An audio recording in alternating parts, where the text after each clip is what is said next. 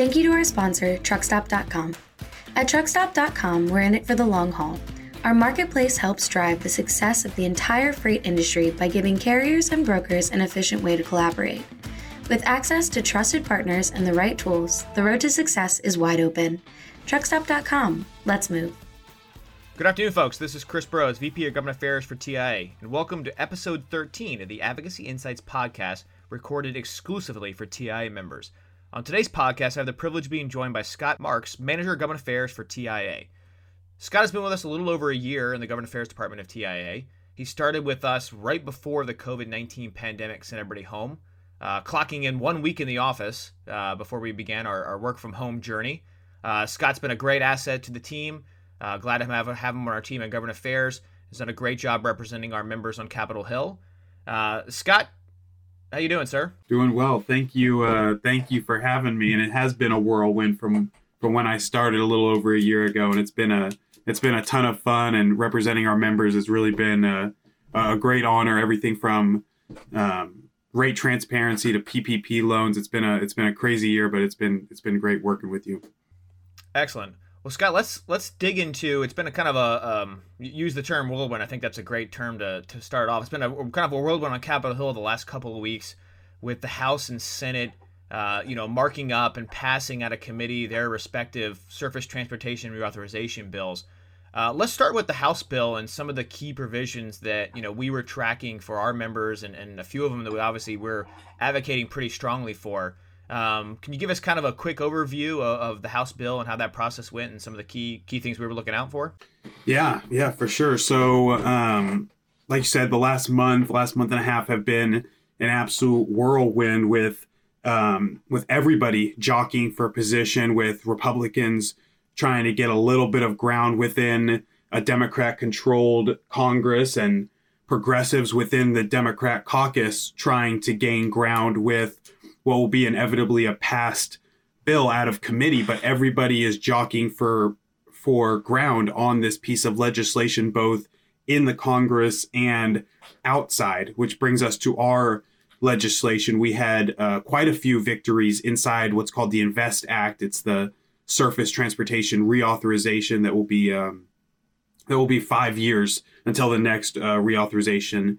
And so inside that Invest Act, uh, TIA is pleased that we were able to uh, uh, codify a, a, few wins, whether it's safety fitness determination, which overhauls the way that um, carriers are rating. As many of you who listen to this will know, um, right now it's that four tiered structure that really leaves you more confused, leaves you with more questions than answers when you're vetting those carriers. And so um, the current language would throw out that four tiered structure and uh, set a new rulemaking that would say, um, this uh, this carrier rating system is going to be a simple green light, red light choice for you to make when you're selecting that carrier. An absolute huge win for the administra- for excuse me for the association, and um, and and we're very happy that our advocacy efforts paid off.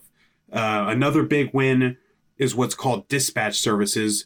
We've seen a new trend um, emerging, and, and our members have made it clear to us that these so-called dispatch services who lack the proper authority, lack the proper financial backing, whether it's a bond or a trust, yet they still operate in the supply chain. They're still connecting freight with carriers, but they do not have that backing that is so important that you guys, our members, have, and they've got that skin in the game with that, uh, with, with those bonds and trust that the dispatch services lack. And so um, going to the, t- the Department of Transportation, they will have a process to clarify the role of dispatch services and separate it from uh, from brokers. So two wins right there that we are very very excited about. There's other issues that we're tracking, uh, Chris. As you know, minimum insurance.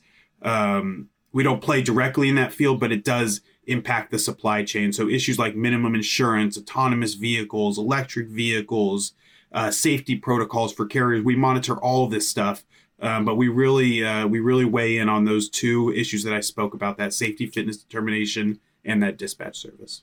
Excellent. Uh, when when I know we uh, it's kind of up in the air in terms of uncertainty. When when is the House looking to um, take this bill to the floor and you know hopefully uh, uh, pass it over and, and shoot it over to the other chamber?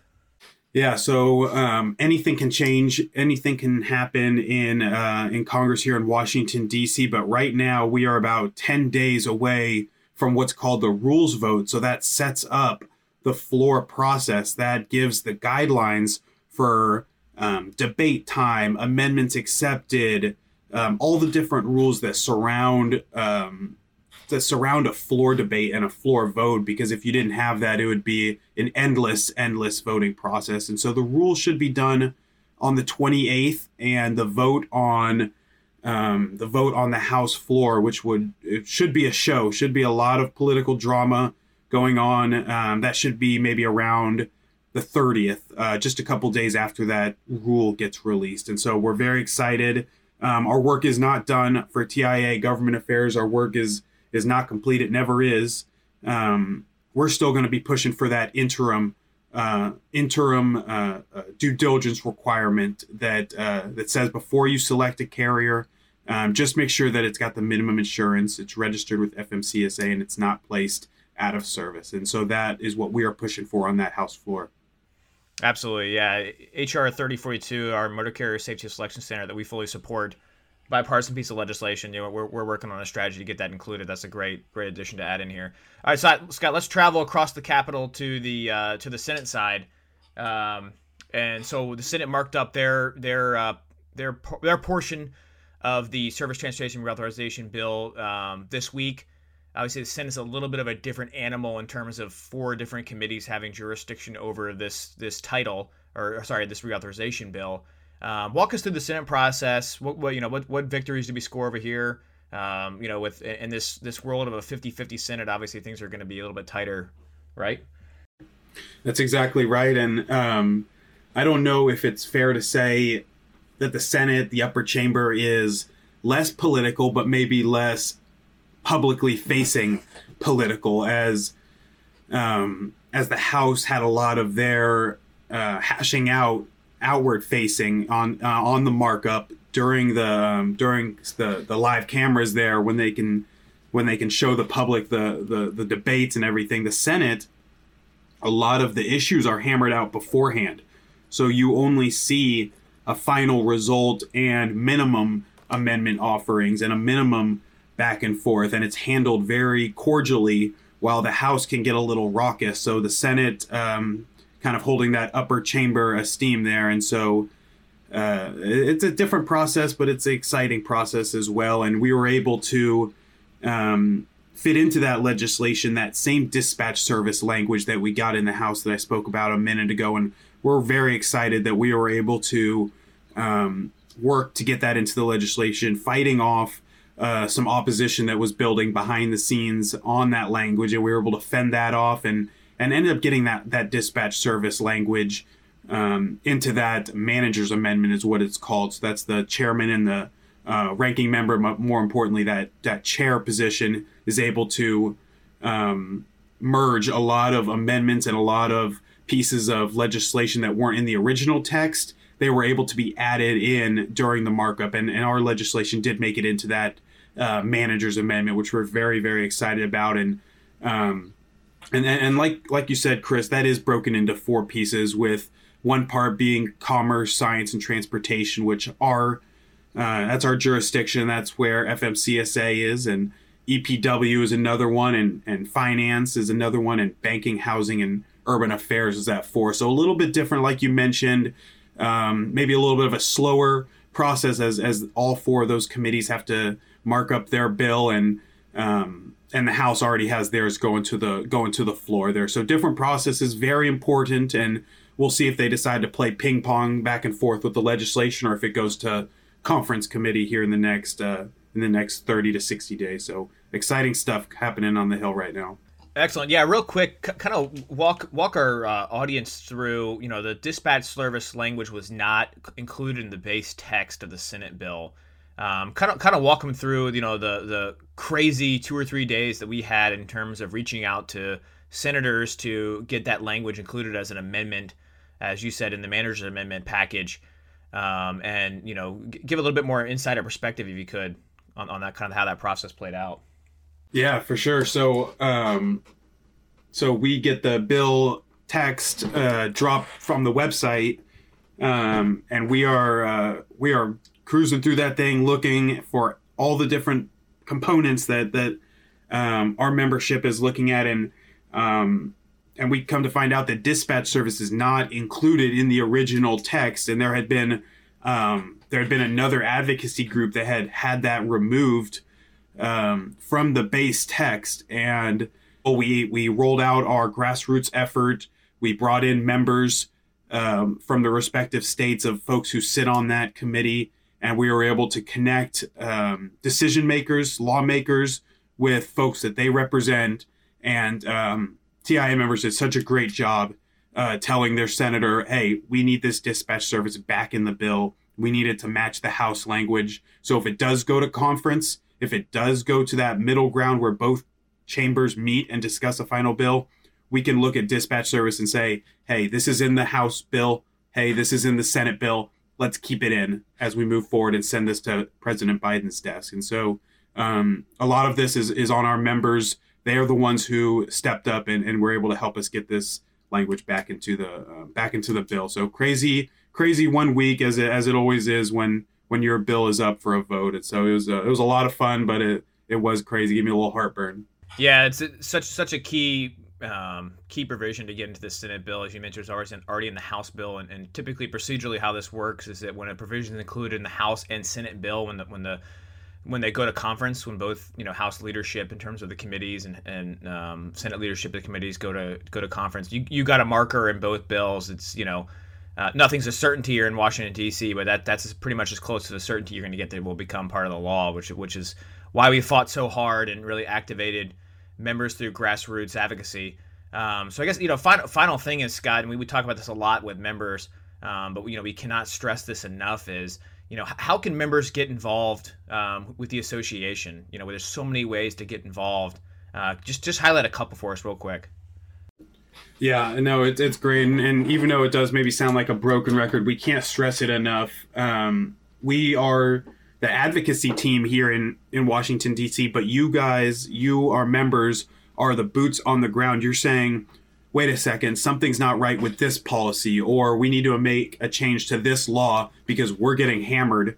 Boots on the ground, we're getting hammered as an industry, and so any way you can get involved.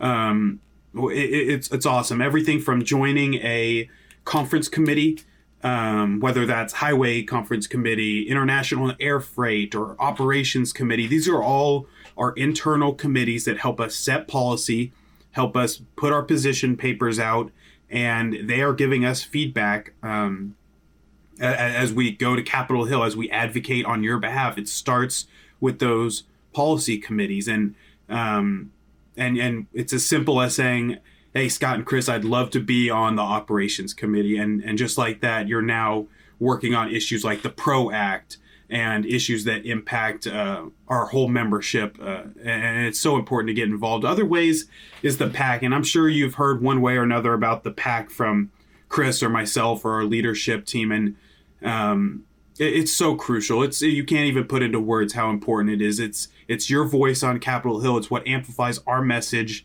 and it gets us a seat at the table. And sometimes it's a little uncomfortable to talk about, but we support uh, folks who support us, and and we support members of Congress, and we support senators who have your back. And getting us a seat at the table um, is so important in this town. There's an old there's an old phrase: if you're not if you're not at the table, you're on the menu. And so um, we, we, we love to interact with lawmakers. We love specifically to connect constituents with their lawmakers. And so if you have uh, 500 bucks, a thousand, whatever it might be, uh, we would love to get you involved. We would love to um, we would love to connect you with your lawmaker to speak with them directly and, and and it goes a long way for you personally because you're able to go on cool events that we've got. We've got the Dove Hunt coming up in September. It's going to be a two day, one night um, Texas Barbecue and Dove Hunt event down in Albany, Texas, hosted by uh, TriumphPay. They're sponsoring the event,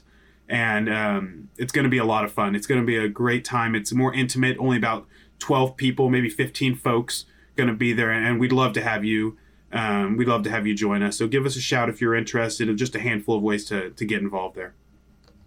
All right. Well, really appreciate it, Scott. Thanks for thanks for joining us and sharing some insights into uh, you know kind of the inner workings of the government affairs department and our work on Capitol Hill.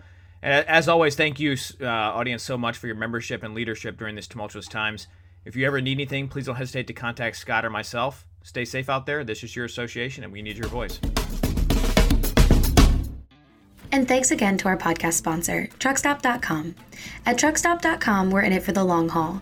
Our marketplace helps drive the success of the entire freight industry by giving carriers and brokers an efficient way to collaborate. With access to trusted partners and the right tools, the road to success is wide open. Truckstop.com. Let's move.